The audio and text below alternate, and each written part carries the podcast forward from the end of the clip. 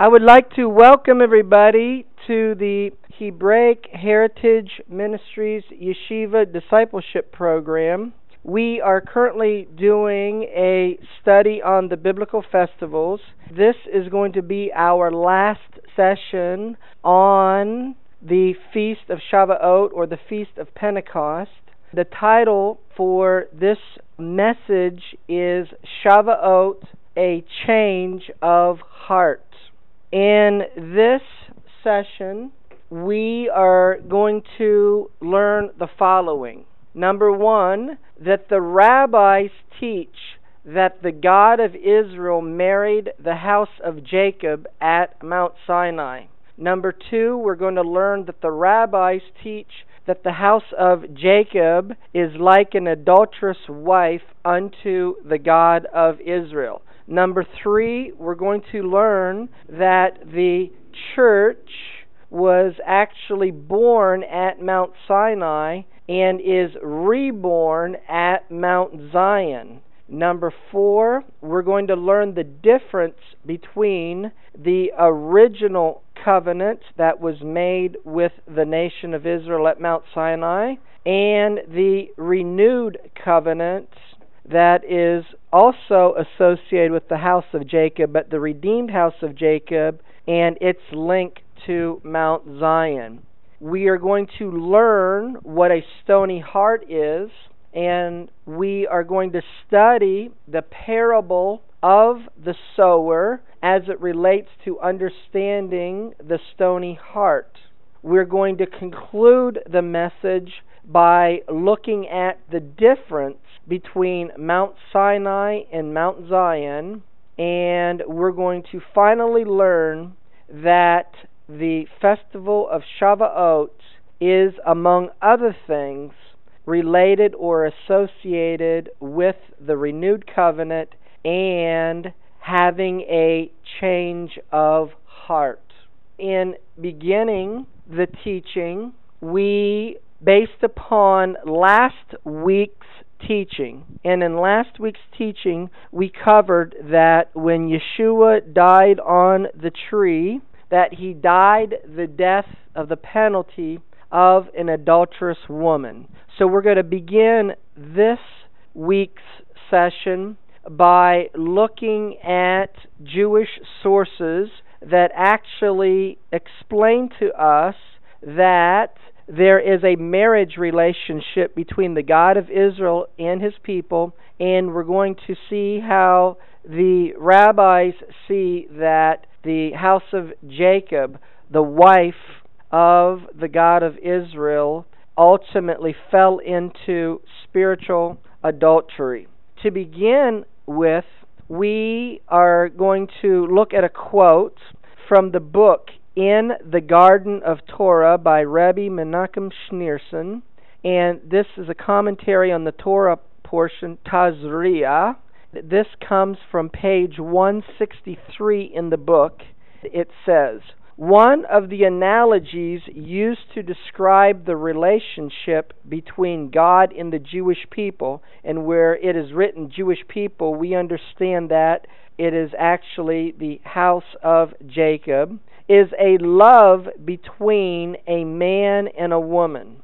The love between the Jews or the house of Jacob and the God of Israel is a complex, dynamic union. The Holy One, blessed be He, and Israel are one. They are joined in an ardent bond. Indeed, the prophet Isaiah uses the simile, Your maker is your husband or your mate. This comes from Isaiah chapter 54 and verse 5. Now, looking at the Torah anthology, specifically book 1 on the 12 prophets, and commenting about Hosea in chapter 2 on page 54 in the Torah anthology. It says this In Deuteronomy chapter 33, verse 4, the Torah says, Moses commanded us a law and an inheritance of the congregation of Jacob. The sages expound do not read inheritance in the, the Hebrew word for inheritance, but read betrothed. And the difference between the Hebrew word inheritance and the Hebrew word betrothed is one letter, and that one letter is the Hebrew letter Aleph. So that one letter changes the meaning from inheritance to betrothed. So therefore, they say don't read it as inheritance, or there's a greater and deeper meaning besides inheritance. It is also thematically related and connected to betrothed. The Torah is Israel's betrothed. The Torah is the ketubah, or the marriage contract between the God of Israel and his people. And last week we explained that it was actually Yeshua who gave the Torah at Mount Sinai. When a man betroths a woman, he has gained no advantage by the act of betrothal, for she remains forbidden to him. In other words, it is in the second step where the consummation of the marriage takes place during betrothal, you don't physically live and dwell with your mate. Even though you're betrothed, which is a legal marriage, she's forbidden to him until after he will have married her under the wedding canopy. There is this, however, that she is reserved for him alone. A arusa cannot marry another without first being divorced. God's choice of Israel is likened to a betrothal as it says again and again, I am the Lord who consecrates you. Leviticus chapter 20 and verse 8. It is a full fledged betrothal. When a woman is consecrated to a particular man by an act of betrothal, she is forbidden to others. Similarly, one may not benefit from something which has been consecrated to the sacred domain or the holy temple. Figuratively speaking, the scripture conveys that God has forbidden us to consort with other deities, forbids us to have other relationships with other deities. In other words, not worship other gods. As it says in the Torah, and I have set you apart from the peoples, meaning the gods that the other peoples worship. Leviticus chapter 20 and verse 26.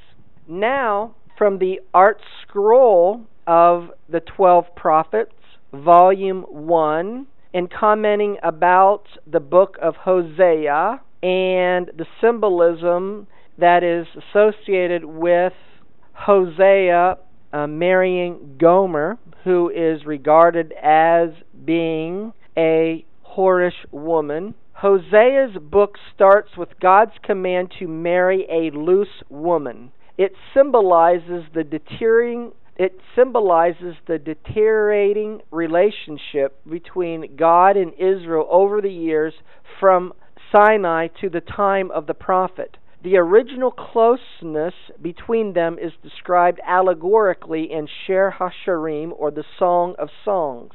Lyrically, it describes the ecstatic relationship of a loving bride and groom, and our sages compare the revelation at Sinai to a marriage ceremony. But many years of sin have changed that. God's command that Hosea marry a faithless woman and have children by her symbolized the degradation of a union that had become worthless by Hosea's time. Yet, in spite of this, God refused to reject his people totally and told Hosea to pray for them. There is also a reference to this thought from the Talmud in Pesahim 87b.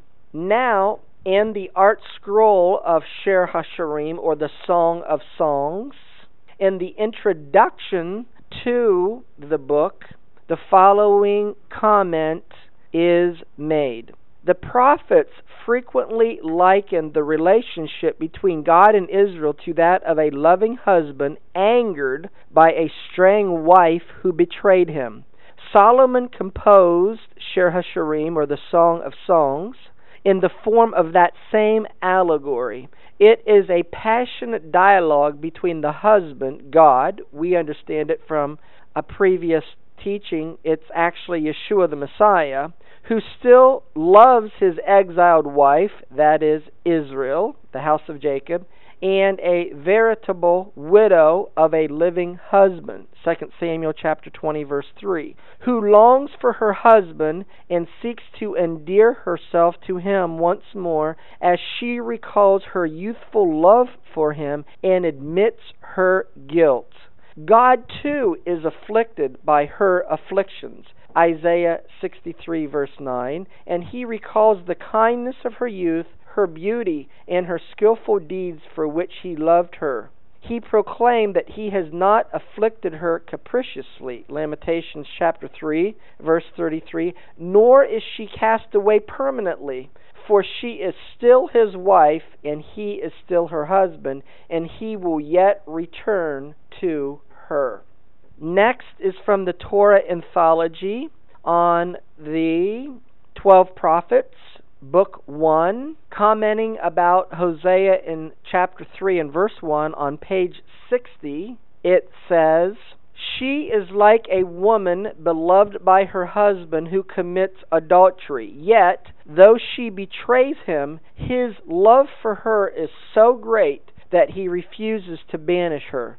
The children of Israel are God's greatly beloved people, yet they stray after other gods from these commentaries, what we see the rabbis explaining is that there is a marriage relationship between the God of Israel and his people. And we explained that um, in a previous session that in truth it is Yeshua who is married unto the house of Jacob. Now, the rabbis, in commenting about this marriage relationship, acknowledges that the house of Jacob went after other gods, and the prophets described them in doing so as being an adulterous wife. Next, what we are going to examine is we are going to read from Numbers in chapter 5, verse 11, through the end of the chapter we're going to see what is required of a wife who is suspected of adultery. After we read what the Torah says regarding what would be done unto a wife suspected of adultery, we are then going to look at the rabbinic commentary from Midrash Rabbah on these same verses, and we're going to see how every phrase from Numbers chapter 5, verse 11 through the end of the chapter, every phrase they relate it and associate it with the God of Israel's relationship unto his wife, the house of Jacob.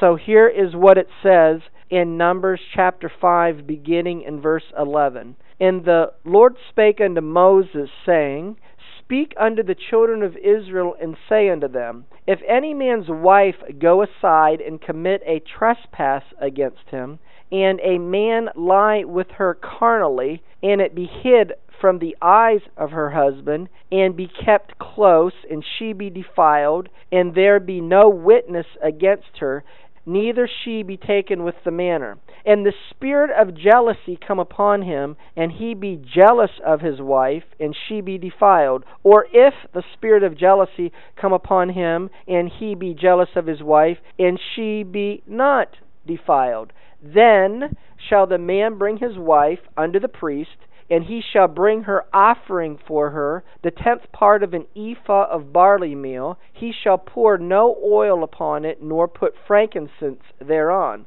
For it is an offering of jealousy, an offering of memorial, bringing iniquity to remembrance.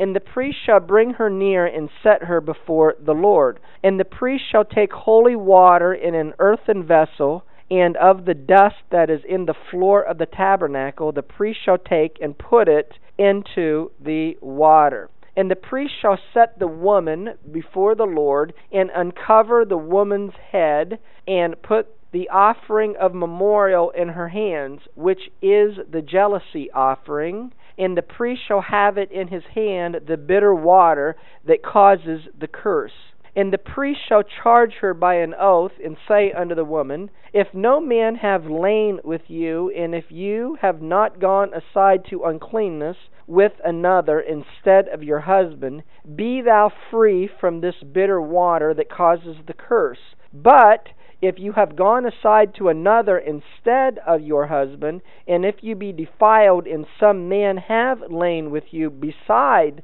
your husband, then the priest shall charge the woman with an oath of cursing, and the priest shall say unto the woman, The Lord make you a curse and an oath among your people, when the Lord does make your thigh to rot and your belly to swell. And this water that causes the curse shall go into your bowels to make your belly to swell and your thigh to rot. And the woman shall say, Amen, Amen. And the priest shall write these curses in a book, and he shall blot them out with bitter water. And he shall cause the woman to drink the bitter water that causes the curse. And the water that causes the curse shall enter into her and become bitter. Then shall the priest take the jealousy offering out of the woman's hand, and shall wave the offering before the Lord, and offer it upon the altar. And the priest shall take a handful of the offering, even the memorial thereof, and burn it upon the altar, and afterward shall cause the woman to drink the water. And when he has made her to drink the water, then it shall come to pass that if she be defiled and have done trespass against her husband, that the water that causes the curse shall enter into her and become bitter, and her belly shall swell, and her thigh shall rot, and the woman shall be a curse among her people. And if the woman be not defiled, but be clean, then she shall be free and shall conceive seed. This is the law of jealousies when a wife goes aside to another instead of her husband and is defiled, or when the spirit of jealousy comes upon him and he be jealous over his wife, and shall set the woman before the Lord, and the priest shall execute upon her all this law. Then shall the man be guiltless from iniquity, and this woman shall bear her iniquity. So that is what the Torah says about a wife suspected of adultery. What we are going to do now, we're going to take every little phrase of what we just read, and we're going to see how every little phrase that the rabbis associates it to the nation of Israel in the context of their relationship, their marriage relationship with the God of Israel. This is going to come from the Soncino Midrash Rabbah on the book of Numbers and the section that specifically makes comment on Numbers chapter 5, beginning in verse 11, a wife suspected of adultery. Here is what the Midrash Rabbah says regarding those verses. Here is an exposition of the text. If any man's wife go aside, that is Numbers chapter 5, verse 12, the rabbis interpreted the verses as alluding to the incident of the golden calf. Man here refers to the Holy One. Blessed be he, that is the God of Israel, who was called man, as is proved by the verse, the Lord is a man of war. Exodus chapter 15 and verse 3. If a wife go aside, this refers to Israel, who turned aside from following him, as you read. They have turned aside quickly. Exodus chapter 32, verse 8, referring to the incident of the golden calf, which the Aramaic version translates, They have acted as a faithless wife quickly. They are called his wife, for it says, and it shall be at that day, says the Lord, that you shall call me my husband. Hosea chapter 2, verse 18. Likewise, it says, Sanctify them today and tomorrow. Exodus chapter 19, verse 10. You shall be holy. Leviticus chapter 19, verse 2. And act unfaithfully against him. Numbers chapter 5, verse 12. This refers to their breach of faith in committing idolatry, as you read, to break faith with the Lord in the matter of Peor. That is Numbers chapter 31, verse 16. And if a man lie, Numbers chapter 5, verse 13, this alludes to Aaron, who made the calf for them. A lying seed, for this was the manner in which it was worshipped. They made their seed pass through the fire before it, as you read, and you shall not give any of your seed to set them apart to Molech. That is Leviticus in chapter 18 and verse 21. And if it be hid from the eyes of her husband, and it be hidden, Numbers chapter 5, verse 13, heaven forbid. They imagined in their own minds that the eye of him on high did not see them, as you read, and they said, The Lord will not see. And this comes from the book of Psalms. And it says, thick clouds are a covering to him that he sees not. Job chapter 22, verse 14.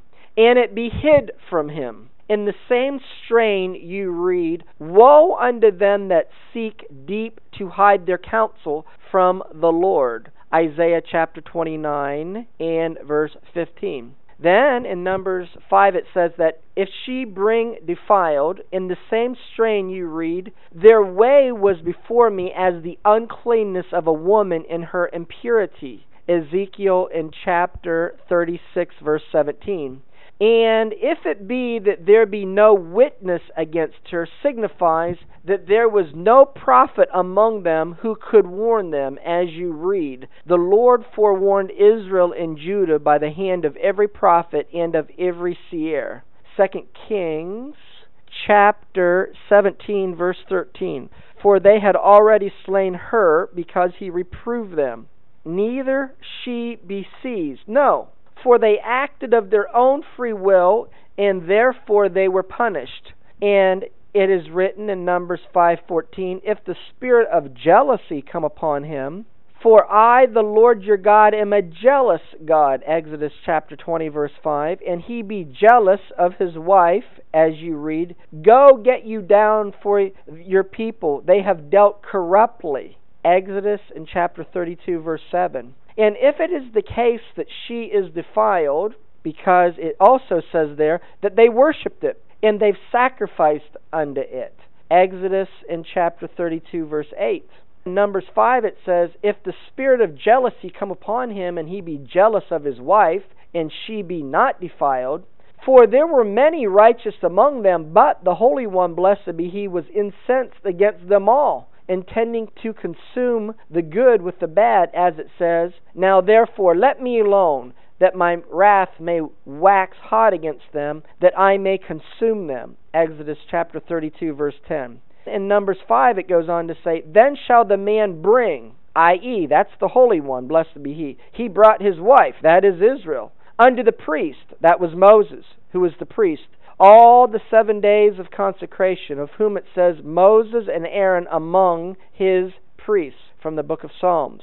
What is meant here by bringing? He brought their case to the notice of Moses, for he told him, Go get you down, for your people have dealt corruptly. Exodus in chapter 32, verse 7. And shall bring her offering for her. This alludes to the fact that he gave Moses at that time two tables of testimony, as it says. And he gave unto Moses, when he had made an end of speaking with him, the two tables. Exodus in chapter 31, verse 18. That you're to bring a tenth part of an ephah. This alludes to the fact that the Ten Commandments were inscribed upon them. You are to bring it of barley meal for an account of the iniquity of idolatry, Israel became like a meal, a barley meal, as you read. Take the millstones and grind meal. Then this comes from the book of Isaiah. And the Holy One, blessed be He, scattered them with whirlwind among the nations. For in the commandment, you shall have no other gods, Exodus chapter 20, verse 3, there is an allusion to the four empires, the four kingdoms who would take the nation of Israel into captivity. It says in Numbers 5, And he shall pour no oil upon it, For the Holy One, blessed be he, said to Moses, Now therefore let me alone, nor shall you put frankincense thereon. And you read, He said, Let me alone. Deuteronomy and chapter 9, verse 14. Meaning that he should not remind him of the merit of the patriarchs, nor of the merit of the matriarchs. For it says in Numbers 5 that it's to be a meal offering of jealousy. And so you read, from Exodus chapter 32, verse 9 I've seen this people, and behold, it is a stiff necked people. It is a meal offering of memorial in Numbers 5. For in the virtue of the commandment, you shall have no other gods, Israel will have a claim to be remembered favorably as exterminators of idolatry, as it says, and showing mercy unto the thousandth generation. That is Exodus chapter 20, verse 6. In Numbers 5:15 it says, "You're to bring iniquity to remembrance for those who go astray after it, as it says, visiting the iniquity of the fathers upon the children." Exodus chapter 20 verse 5. And the priest shall bring her near. Numbers chapter 5 verse 15. This means that he, Moses, prayed for them as you read, and Moses besought the Lord. Exodus chapter 32 verse 11. And set her before the Lord tells us that the Holy One, blessed be He, pardoned them and promised that He would not destroy them all, as you read, and the Lord repented of the evil. Exodus chapter 32, verse 14.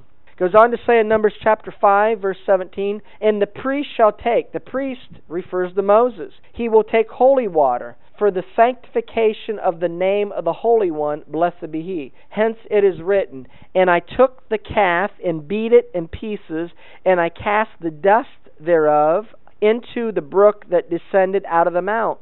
Deuteronomy chapter 9, verse 21. You are to take it and put it in an earthen vessel. Numbers chapter 5, verse 17. Just as an earthen vessel does not admit of purification after it has been defiled, so there was no remedy for all those who went astray with the calf, for they all perished. And of the dust, this alludes to the dust of gold which he had ground, as you read, and ground it to powder. Exodus chapter 32, verse 20. Then you are to take it that is on the floor of the tabernacle or the Mishkan, for owing to the calf, Israel, who had worshipped it, sank as low as the floor and became pledges in the hands of death. The priest, that is Moses, shall take and put it into the water, as you read, and I cast the dust thereof into the brook that descended out of the mount. Deuteronomy chapter 9, verse 21. And the priest, that is Moses, shall set the woman before the Lord. That is from Numbers chapter 5, verse 18. The meaning of it is this Then Moses stood in the gate of the camp and said, Who is on the Lord's side? Let him come unto me. Exodus chapter 32, verse 26. And then, and let the hair of the woman's head go loose. This alludes to when Moses saw that the people were broken loose, for Aaron had made them loose, as it says in Exodus 32, verse 25. At that instant, leprosy broke out on them, and you may infer from the verse, and the leper, the hair of his head shall go loose. Leviticus chapter 13, verse 45. And put the meal offering of memorial in her hand implies that he admonished them with regard to the Torah which they had received, that if they were worthy, it would serve to keep their name in favorable remembrance and because they had transgressed, it became a meal offering of jealousy. The Torah became a meal offering of jealousy. And the priest, namely Moses, shall have in his hand the water of bitterness that causes the curse. Scripture teaches you that through the instrumentality of Moses, the water of the brook turned bad. Goes on to say in Numbers 5:19, the priest shall cause her to swear this to the oath which he made them take that they would observe the Torah, as you read. Behold, the blood of the covenant which the Lord has made with you. Exodus and chapter 24, verse 8. Covenant meaning nothing else but an oath. Moses said to them, If you have kept the oath of the covenant, i.e., if no man has lain with you, that is, if you don't worship other gods, That is, if you have not gone astray after idolatry and have not bowed down to it, and if you have not gone aside, if you had not sacrificed impurely and have not made merry before the calf, be thou free from this water of bitterness. In accordance with that, you read, If you will diligently hearken to the voice of the Lord your God, I will put none of the diseases of Egypt upon you. Exodus chapter 15, verse 26. If you have gone aside, Numbers chapter 5, verse 20, the meaning of it is this alludes to the one who sacrificed to the calf. If you have gone aside includes one who burnt incense to it. If you be defiled means one who poured out a libation to it. And if you be defiled alludes to one who bowed down to it. And some men have lain with you alludes to one who acknowledged it as his deity and said, You are my God. All these are cases where there were witnesses, but no warning. Then the priest shall cause the woman to swear. Numbers chapter 5, verse 21. The meaning, in accordance with this, you read that you should enter into covenant of the Lord your God and unto his oath. Deuteronomy chapter 29, verse 11. Covenant denotes an oath, as you may infer from the text, because there they swore both of them, so they made a covenant at Beersheba. Genesis in chapter 21, verse 31 and following. But where can we infer that they had taken an oath of cursing at Sinai? From the fact that is written, These are the words of the covenant, besides the covenant which he made with them in Horeb. Deuteronomy in chapter 28, verse 69. Thus, the covenant at Horeb is compared to the covenant in the land of Moab, as there it was accompanied by cursing. So here it was accompanied by cursing. Which is the covenant at Horeb? But if you will not hearken unto me. Leviticus chapter 26, verse 14 and following. And the priest namely Moses, shall say unto the woman, from Numbers chapter 5, the meaning of it is this The Lord shall make you a curse and an oath. This alludes to the curses in Leviticus. And the water that causes the curse shall go into, that is Numbers chapter 5, verse 22. This water alludes to the water of the brook into which Moses cast the dust of the gold of the calf and Moses solemnly warned them by all that they had undertaken at Sinai that the water would test them. Three times is the expression shall go into used here as an allusion to the three ways in which the worshippers of the calf were sentenced to be punished to wit by the sword, by the water ordeal, and by the plague. It says in Numbers 5, And you shall make your belly to swell and your thigh to fall away. This teaches that Aaron, the paramour, was punished with them, as it says, The Lord was very angry with Aaron to have destroyed him. Deuteronomy in chapter 9, verse 20. The phrase to have destroyed him alludes to the death of one's children, as you read. I destroyed his fruit from above and his roots from beneath. Amos in chapter 2, verse 9. Aaron deserved that all of his children should die, but Moses prayed for him, and only two died, in fulfillment of the two curses stated here. In Numbers 5 it says, And you shall make your belly to swell, and your thigh to fall away. But how do we know what Scripture speaks of the death of one's children? Because it is written in Psalms, the fruit of your womb is a reward. And it also says, the fruit of your belly. Deuteronomy in chapter 28, verse 4. And also the soul that came out of her loins of Jacob. Exodus chapter 1, verse 5. And two of Aaron's children remained. Likewise, when it says, For every manner of transgression that is Exodus chapter 22, verse 8. It alludes to Aaron who had caused Israel to transgress against the commandment that you shall have no other gods, found in Exodus chapter 20, verse 3. For ox, Exodus chapter 32, verse 8, alludes to the text in which you read, Thus they have exchanged their glory for the likeness of an ox and this comes from the book of Psalms again. For a donkey alludes to the Egyptians who are called donkeys, as you read, whose flesh is as the flesh of a donkey. Ezekiel in chapter 23, verse 20. It was they who had enticed Israel to make the calf. For sheep, this alludes to Israel who had gone astray after the calf and who are called sheep, as you read. Israel is a scattered sheep. Jeremiah chapter 50, verse 17. For raiment alludes to having made the calf king over them, as you may infer from the text. You have a mantle, be thou our ruler. Isaiah chapter 30, verse 6. For any manner of lost things indicates that they had canceled what they had promised at Sinai, where they said in Exodus chapter 24, verse 7, All that the Lord has spoken, we will do. Whereof one says, This is it. Exodus chapter 22, verse 8, For Aaron had said of the calf, These are your gods. Exodus in chapter 32, verse 8. The cause of both parties shall come before God. Exodus chapter 22, verse 8. That is speaking of Moses, who was called God, as it says, See, I have set you as a God before Pharaoh. That is Exodus chapter 7, verse 1. He whom God shall condemn, Exodus chapter 22, verse 8, again alludes to Moses.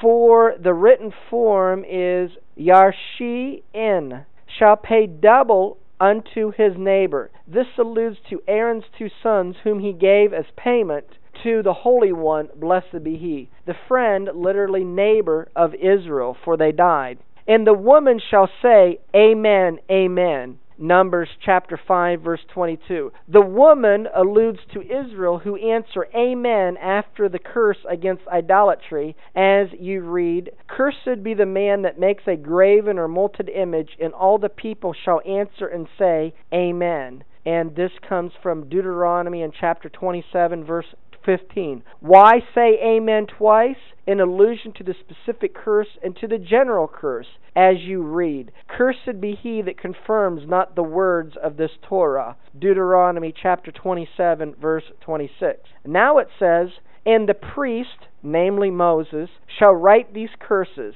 in a scroll. This alludes to the table on which it was written from Exodus chapter 20, verse 5 of the Ten Commandments, visiting the iniquity of the fathers. But did he write them? Did not the Holy One, blessed be he, write them? Yes, but because Israel had erred, the Holy One, blessed be he, did not give them to anyone but to Moses, as you read, and he gave unto Moses. Exodus and chapter 31, verse 18. And for this reason they are called after his name, as if he had himself written them. Why was the table called a scroll? Because it could be rolled up like a scroll. And he shall blot them out into the water of bitterness. For on account of Israel's iniquity, he broke the tables, and the writing flew away from them. And for that obliteration of writing, Israel drank the water as their punishment. Numbers chapter 5 verse 24 says, And he shall make the woman drink. This alludes to what you read in Exodus chapter 32 verse 20. And he made the children of Israel to drink.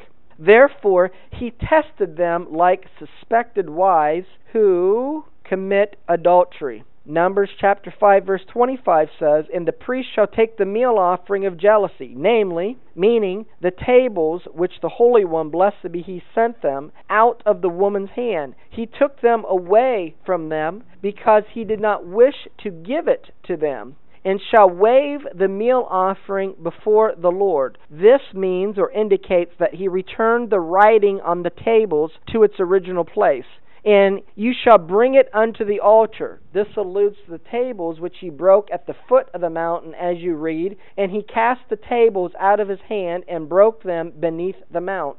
Exodus in chapter 32 and verse 19. That is, on the spot where the altar was which Moses had built at the foot of the mount in preparation for receiving of the Torah, as you read, and builded an altar under the mount. Exodus in chapter 34, verse 4. And it says in Numbers 5:26 that the priest shall take a handful of the meal offering. The meaning of it is this. This alludes to Moses based upon his plea for Israel upon what was written in the tables and showing mercy unto the thousandth generation of them that loved me. Exodus chapter 20 verse 6. Moses in effect pleaded, "Surely the patriarchs have loved you, showing mercy to them and spare their children. Accordingly it is written, Remember Abraham, Exodus in chapter 32, verse 13. And afterward shall make the woman drink.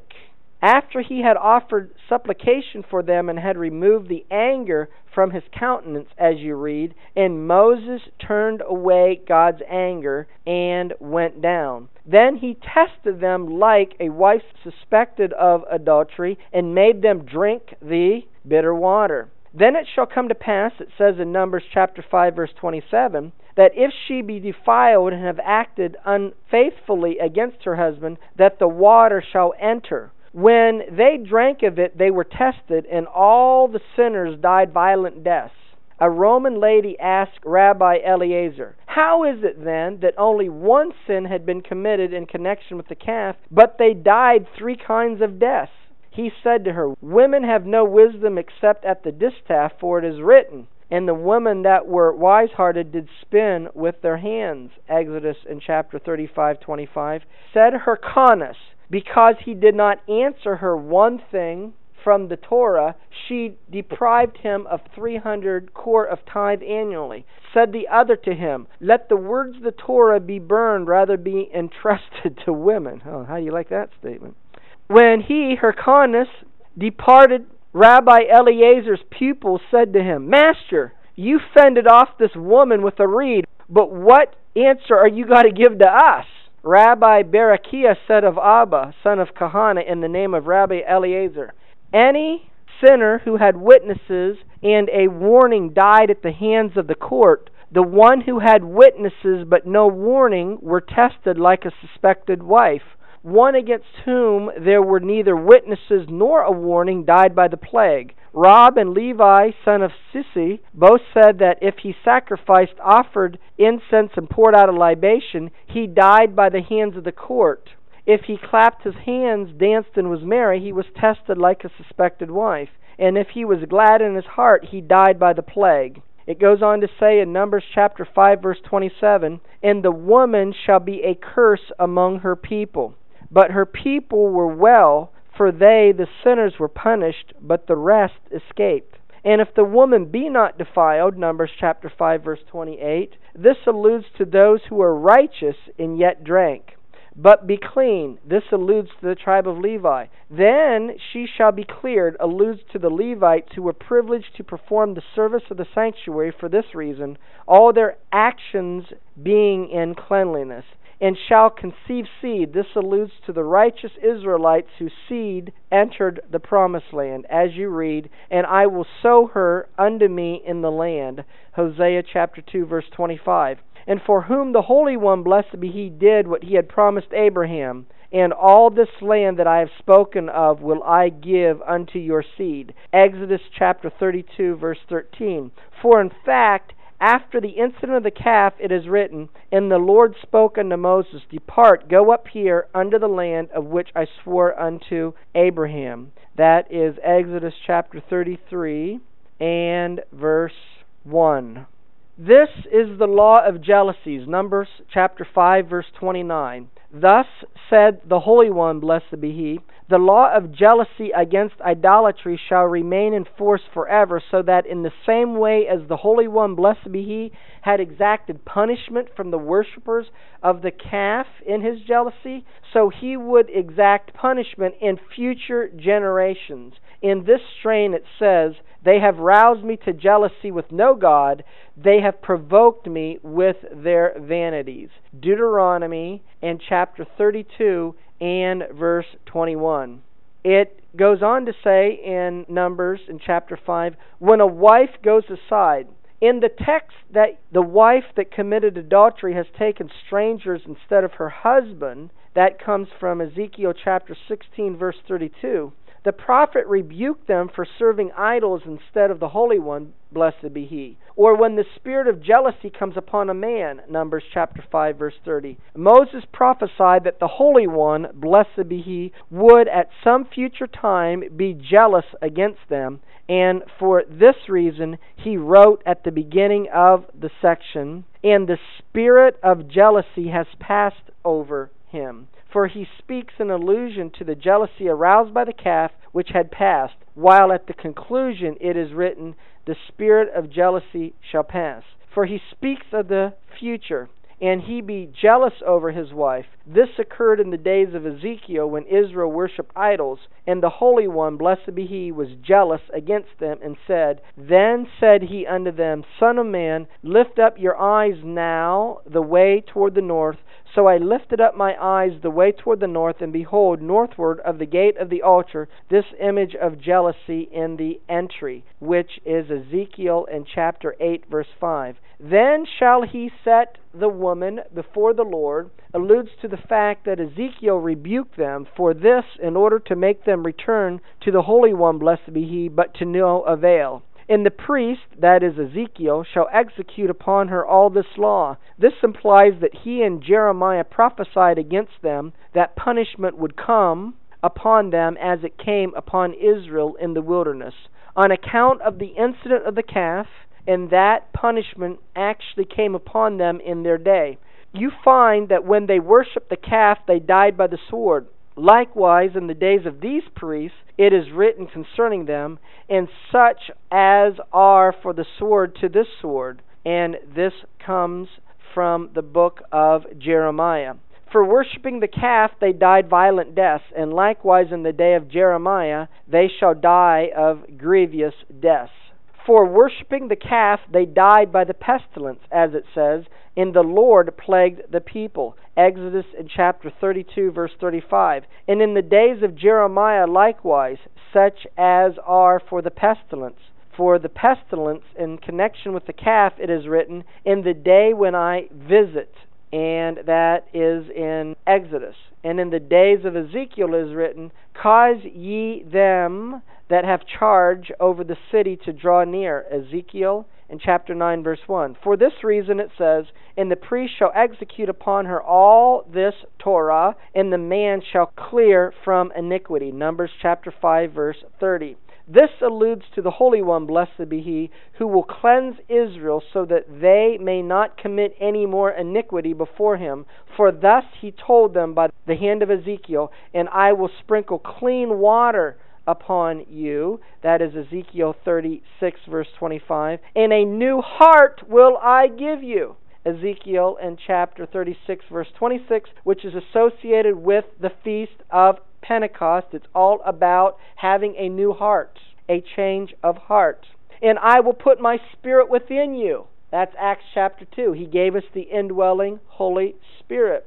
And I will save you from your uncleanness. Ezekiel chapter 36:29 and that woman shall bear her iniquity numbers chapter 5 verse 31 alludes to the text not for your sake do I do this says the Lord God. Be it known unto you be ashamed and confounded for your ways O house of Israel. Ezekiel in chapter 36 and verse 32 moreover as the Holy One, blessed be He, pardoned them for the sin of the calf, and was reconciled to them, and dwelt among them, and brought them into the land, so Ezekiel prophesied, would the Holy One, blessed be He, ultimately do again, as it says, and saying to them, Thus says the Lord God, Behold, I will take neither shall they defile themselves any more with their idols. My dwelling place also shall be over them, that I am the Lord that sanctifies Israel, when my sanctuary shall be in the midst of them forever. That is Ezekiel chapter 37, verses 21 through 28. So I wanted to share this with you because in our last session we looked at the fact that Yeshua gave the Torah at Mount Sinai and that his wife, the house of Jacob, committed adultery against him. And this is why Yeshua had to die on the tree. He identified with his adulterous wife and he took upon her punishment when he died on the tree, and thus died the death of the penalty of an adulterous woman. Since this is not an understanding that is readily known in traditional Christianity, I wanted to share with you from the rabbinic sources that they definitely see that there's a marriage relationship and that the house of Jacob committed adultery. If we can take these principles and apply them to Yeshua, we can get the fullness of the picture of things. Now let's continue on in our studies of Shavuot or the Feast of Pentecost, and we want to reiterate, which was said in a previous session, that the church was actually born at Mount Sinai. We are told this in Acts in chapter 7, verse 36 and verse 38. And he brought them out after that, that he had showed wonders and signs in the land of Egypt and in the Red Sea and in the wilderness 40 years. Speaking about coming out of Egypt, it says in Acts 7:38, "This is he that was in the church in the wilderness with the angel which spake to him in the Mount Sinai, and with our fathers, who received the lively oracles, that is the Torah, to give unto us. The word church here is the Strong's number 1577. It is the Greek word ecclesia, and ecclesia means a called out assembly.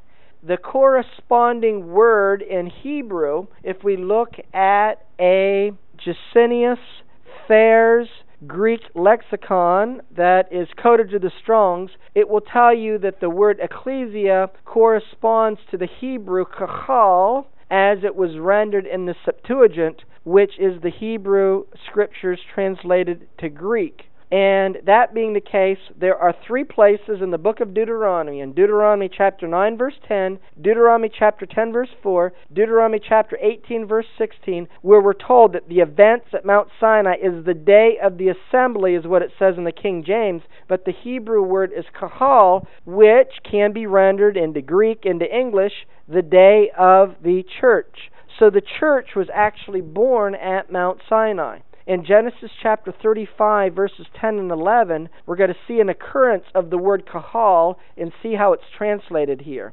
Genesis 35:10 And God said unto him, Your name is Jacob. Your name shall not be called any more Jacob, but Israel shall be your name. And he called his name Israel. And God said unto him, I am God Almighty. Be fruitful and multiply. A nation and a company of nations shall be of you, and kings shall come out of your loins. Where it says a company of nations, it is the Hebrew word kahal, or a congregation or an assembly of nations shall come of your loins. In Deuteronomy chapter 9, verse 10, we can see where it is referred to as the events at Mount Sinai is the day of the Kahal, or the day of the ecclesia, or the church. Deuteronomy chapter 9, verse 10 And the Lord delivered unto me two tables of stone, written with the finger of God, and on them was written according to all the words which the Lord spake with you in the mount out of the midst of fire in the day of the assembly. We are told in Deuteronomy chapter 10, verse 4, that also, the events at Mount Sinai is the day of the Kahal, the day of the church. And he wrote on the tables, according to the first writing, the Ten Commandments which the Lord spake unto you in the mount, out of the midst of the fire, in the day of the Kahal, the day of the assembly, the day of the ecclesia, the day of the church. And the Lord gave them unto me. Finally, in Deuteronomy chapter 18, verse 16, it says, According to all that you desire of the Lord your God in Horeb, that is Mount Sinai, in the day of the Kahal, the day of the ecclesia, the day of the assembly, the day of the church, saying, Let me not hear again the voice of the Lord my God, neither let me see this great fire any more, that I die not. The covenant at Mount Sinai was broken, and in breaking the covenant, the house of Jacob became an adulterous wife. Because of the breaking of the covenant, the God of Israel didn't want to condemn his wife, but he loved her so much and so deeply that he wanted to redeem her. And so the events in Acts chapter 2 is actually the rebirth of the house of Jacob. And this rebirth comes through the redemptive work of the Messiah, and it is also a Torah based covenant. It's the Torah written upon our hearts with the help of the Holy Spirit. What is the renewed covenant? Jeremiah chapter 31, verse 31. It says, Behold, the days come, says the Lord, that I will make a new covenant with the house of Israel and the house of Judah. First of all, notice that the new covenant is with the house of Israel and the house of Judah. And then Hebrews chapter 10, verse 16 quotes from Jeremiah chapter 31 and says, This is the covenant that I will make with them after those days, says the Lord. I will put my laws, I will put my Torah in their hearts, and write it in their minds will I write them. So the new covenant is a Torah based covenant. It's the Torah written upon our hearts. So the events at Mount Sinai are being renewed. We are told in Ezekiel 36, verses 26 and 27 A new heart will I give you, a new spirit will I put within you. I will take away the stony heart of your flesh, and I will give you a heart of flesh. And I will put my spirit within you. And notice what happens when He puts the spirit within us. I'm going to cause you to walk in my statutes and to keep my judgments and do them. The Holy Spirit points us to following Torah. What is the difference then between the original covenant and the renewed covenant? Well, it says in Hebrews chapter 8, verse 8, it says, For finding fault with them. Does it say he found fault with the covenant? If he found fault with the covenant, he would have to find fault with himself because he's the one that gave the covenant. He didn't find fault with himself. He didn't find fault with the covenant. He found fault with the people, finding fault with them. And what is the them that he found fault with? Their hearts, because they had stony hearts. So it says, It was because he found fault with them that it is said, Behold, the days come, says the Lord, that I will make a new covenant with the house of Israel and with the house of Judah. The original covenant made at Mount Sinai, we're told that it is a Torah written upon a heart of stone, a stony heart. But the renewed covenant is a Torah written upon a heart of flesh. You see, you can't work with stone. It's hard to chisel and mold stone. But you can mold something that's soft with a soft heart. Once again, in Ezekiel 36, verse 26, it says, A new heart will I give you, a new spirit will I put within you. I'm going to take away the stony heart. That's what he's taken away. He's not taking his Torah from us, he's taken the stony heart from us. And I will give you a heart of flesh. What is a stony heart? Zechariah chapter 7, verse 11 says, But they refused to hearken. They pulled away the shoulder. They stopped their ears that they should not hear. Yea, they made their hearts as adamant stone, lest they should hear the Torah in the words which the Lord of hosts had sent in his Spirit by the prophets. So, a stony heart will not hear the Torah in the words which the Lord of hosts sent by his Spirit. Now let's relate and associate the stony heart to the parable of the sower. And let's link that with the events at Mount Sinai. Mark chapter 4, verse 3, it says, Hearken, behold, there went a sower to sow. And it came to pass he sowed, some fell by the wayside, and the fowls of the air came and devoured it up. And some fell on stony ground. Now, are we actually talking about ground? We're actually talking about hearts. So some fell on stony hearts. Now look and see here what is the description of a stony heart. It says in Mark 6, it has no root and it withers away. So a stony heart doesn't have root. Then in Mark in chapter 4 verse 15 it says, And these are they by the wayside where the word is sown. Where's it sown? In your heart. These are they by the wayside when they have heard, Satan comes immediately to take the word sown in their heart. And these are they which are sown on stony ground. When they have heard the word, they receive it with gladness. A stony heart will receive the word with gladness, but they don't have root and they only endure for a time. But afterward, when affliction or persecution arises for the word's sake or to test the word that's in their heart, that is when they become offended. So let's see. Immediately they receive it with gladness. What happened in Exodus 19, verse 8? And all the people answered together and said, All that the Lord has spoken, we will do. They received it with gladness because in the Hebrew it says, We agree to do whatever you say before we even hear what you want us to do. That's a good heart that you want to obey God so much that you'll say you'll obey Him even though you haven't heard what He wants you to do. But Here's what happened. Afterward, affliction arose for the word that was in their hearts. In Numbers chapter 14, verse 2, it says, And all the children of Israel murmured against Moses and against Aaron, and the whole congregation said, Would God that we had died in the land of Egypt, or would God that we had died in the wilderness. So when affliction and persecution came, they became offended. And so what happened? They didn't get to go into the promised land. The stony heart didn't get to go into the promised land. Only those that had another spirit went in the promised land. The problem with the stony heart is it can't overcome the sin nature which comes to us from Adam. But a heart of flesh loves the Torah, and a heart of flesh has the indwelling Holy Spirit, and we wrestle with the flesh, and ultimately, in wrestling, we are able to be overcomers.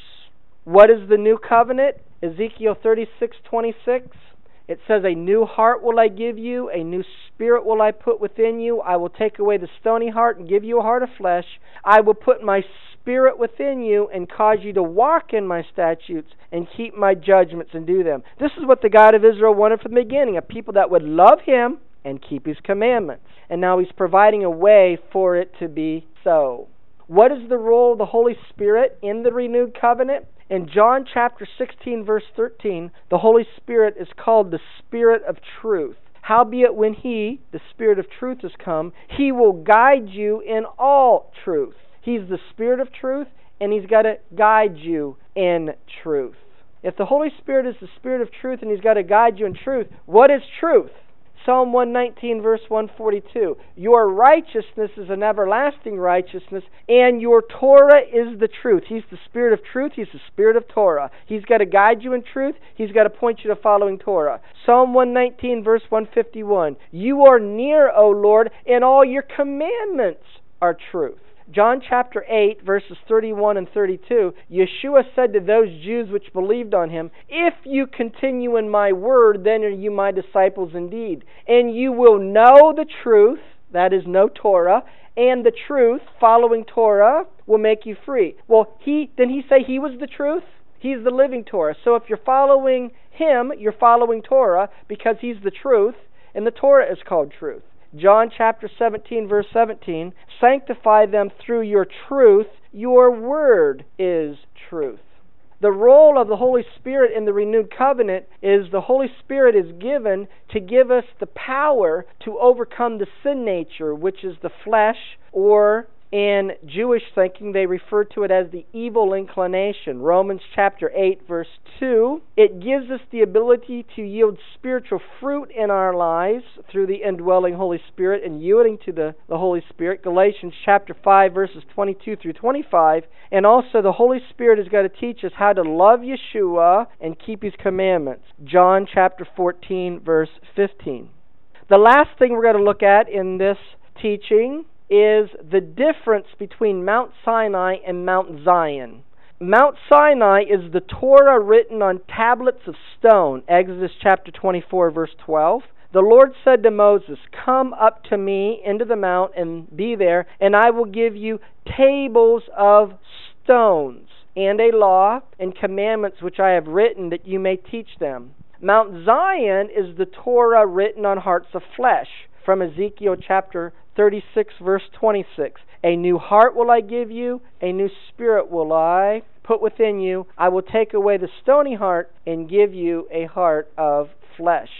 Mount Sinai is the Torah written by the finger of God. Exodus chapter 31, verse 18. And he gave unto Moses, when he had made an end of communing with him upon Mount Sinai, two tables of testimony, tables of stone, written with the finger of God. But Mount Zion is the Torah written by the Spirit of God. 2 Corinthians chapter 3 verse 3 For as much as you are manifestly declared to be the epistle of Messiah ministered to us written not by ink not by the letter not by man but by the spirit of the living God not in tables of stone but in fleshly tables of the heart Mount Sinai with the incident of the golden calf there were 3,000 that were slain Exodus chapter 32, verses 27 and 28. He said unto them, Thus says the Lord God of Israel Put every man his sword by his side, and go in and out from gate to gate throughout the camp, and slay every man his brother, and every man his companion, and every man his neighbor. And the children of Levi did according to the word of Moses, and there fell of the people that day three thousand men. So, because of the incident of the golden calf, 3,000 died. But at Mount Zion, with the renewed covenant, we have 3,000 that are saved or redeemed. In Acts chapter 2, verse 1, when the day of Pentecost is fully come, they were all with one accord in one place. And then what happened? Acts chapter 2, verse 41 Then they that gladly received his word were immersed, and the same day there were added unto them about 3,000 souls. Mount Sinai is the letter of the Torah. In Deuteronomy 27:26 it says, "Cursed be he that confirms not all the words of this Torah to do them, and all the people shall say amen." Mount Zion is the spirit of the Torah. 2 Corinthians chapter 3 verse 6 who also has made us able ministers of the New Testament, not of the letter, not the letter of the law, but of the Spirit. For the letter kills, but the Spirit gives life. Mount Sinai is associated with the earthly Jerusalem. Exodus chapter 19, verse 11. And be ready against the third day, for the third day the Lord will come down in the sight of all the people upon Mount Sinai. Paul is doing a midrash, an allegory of Mount Sinai, and he's saying Mount Sinai is associated with the earth with the earthly Jerusalem. This is Hagar, which is Mount Sinai in Arabia, and answers to the Jerusalem which now is. That's from Galatians chapter 4 verse 25. Mount Zion is the heavenly Jerusalem. Hebrews chapter 12 verse 18 and 20. For you have not come unto the mount that might be touched and that might be burned with fire, nor unto blackness and darkness and tempest, referring to Mount Sinai. But you've not come unto that one, but you've come unto Mount Zion, unto the city of the living God, the heavenly Jerusalem, and to an innumerable company of angels. Now we need to see what happened historically. There was a progression from Egypt to Mount Sinai, and ultimately the destination was a united house of Jacob, ruling and reigning under David in Jerusalem, or Mount Zion. The journey to Mount Zion went through Mount Sinai. So in Deuteronomy chapter 6, verses 22 and 23, it said, The Lord showed signs and wonders great and sore upon Egypt, upon Pharaoh, and upon all the household before our eyes. Deuteronomy chapter 6, and verse 23. And he brought us out from there, that is Egypt, that he might bring us in to give us a land which he swore to our fathers. What is the land that he swore to our fathers? Did he not promise the fathers the messianic era? So ultimately, he brought us out so we would get to the messianic era, which is Mount Zion. The redemption from worldwide captivity, the current exile, the Bible says when you're returning from this one, you're coming to Zion. That is the ultimate reason why he brought us out of Egypt, but the path was through Mount Sinai. David ruled over a united Israel from Jerusalem. 2 Samuel chapter 5 verse 1 and verse 3. Then came all the tribes of Israel to David unto Hebron and spake saying, Behold, we are your bone and your flesh. So all the elders of Israel came to the king to Hebron, and King David made a league with them in Hebron before the Lord, and they anointed David king over Israel. So they came out of Egypt, and ultimately their destination wasn't complete until they arrived in the promised land in Jerusalem, and David was king over them. And this is prophetic of Messiah ruling and reigning over the house of Jacob, ultimately in the Messianic era. In the present exile, the return from the present exile is the Mount Zion. Jeremiah chapter 3, verse 14 and verse 18. Turn, O backsliding children, says the Lord, for I am married unto you, and I will take you one of a city and two of a family, and bring you to Zion. Jeremiah chapter 3, verse 18. What is bringing you to Zion? It is this Jeremiah chapter 3, verse 18. In those days, in the days I bring it to Zion, the house of Judah shall walk with the house of Israel, and they shall come together out of the land of the north to the land that I've given for an inheritance to their fathers. He brought them out that I might give you the land swore to your fathers.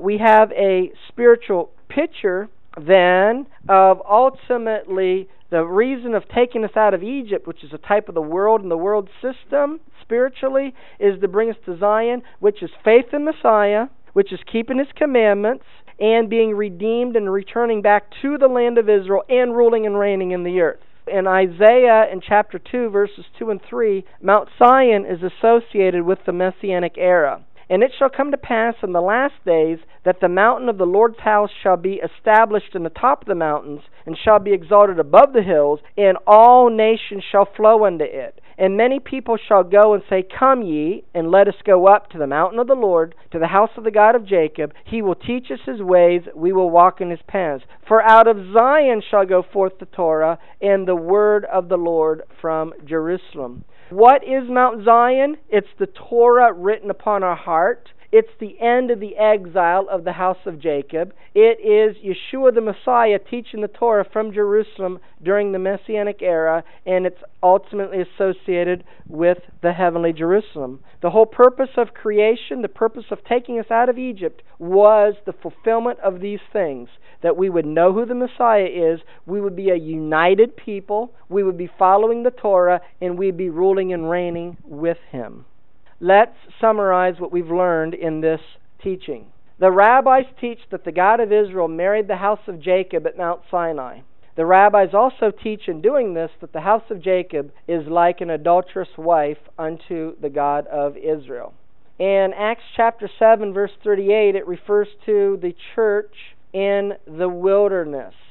And this word church is the Greek word ekklesia. It's associated with the Hebrew word kahal the covenant at Mount Sinai was broken, and as a result, the kahal or the ecclesia or the church or the house of Jacob is redeemed and reborn in Acts in chapter 2. The new covenant or the renewed covenant is a Torah based covenant. The original covenant is the Torah written upon a heart of stone. A heart of stone can't overcome the desires of the flesh and ultimately doesn't follow Torah. The renewed covenant is the Torah written upon a heart of flesh. The indwelling Holy Spirit is the true teacher of Torah, and the indwelling Holy Spirit gives us the power, encouragement, and desire to follow Torah and allows us to be overcomers, which is the name and meaning of Israel. The God of Israel found fault with the hearts of his people. He didn't find fault with the Torah itself. From the parable of the sower, a stony heart receives the word with gladness. The enemy, Hasatan, comes to steal the word that is sown in our hearts. He doesn't want us to follow Torah. And a stony heart has no root. It only endures for a time. When affliction and persecution arises to test the Torah in our hearts, a stony heart becomes offended at the word that is in our hearts. The Holy Spirit gives us a heart of flesh in the renewed covenant. The Holy Spirit is the Spirit of truth Truth is the Torah or the Word of Yahweh. We are able to bear fruit in our lives for the kingdom of Yahweh through the help and the inspiration of the Holy Spirit.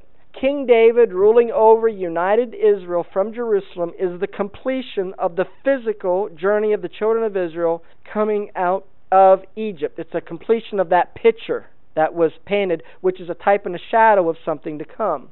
King David ruling over united Israel from Jerusalem is also spiritually a picture of Yeshua ruling and reigning from Jerusalem during the Messianic era. Our spiritual journey of leaving Egypt, which is the ways of the world and the world system, and accepting Yeshua as the Messiah, involves the Torah written upon our heart. This is the renewed covenant, and ruling and reigning with Yeshua during the Messianic era in the New Jerusalem spiritually, this is Mount Zion. Mount Zion spiritually is the Torah written upon our heart. It's the end of the exile of the house of Jacob. It is the house of Israel and the house of Judah being one at heart with each other, knowing who the Messiah is, following Torah, and Yeshua teaching the Torah from Jerusalem during the Messianic era. Mount Zion is also associated ultimately in the time of the new heavens and the new earth with the heavenly Jerusalem. I pray that this final teaching on Shavuot has been a blessing to you we need to remind ourselves in being believers in Yeshua as the Messiah what we are instructed in 1 John chapter 2 and verse 6. He that says he abides in him, he who says he's a believer in Yeshua, ought himself to walk, that is to live our lives as he walked. And how did he walk? He followed Torah. A believer in Yeshua as the Messiah should be expressing their faith by loving Him and keeping His commandment, which is associated with us coming to Mount Zion. Shalom in Yeshua the Messiah. Amen.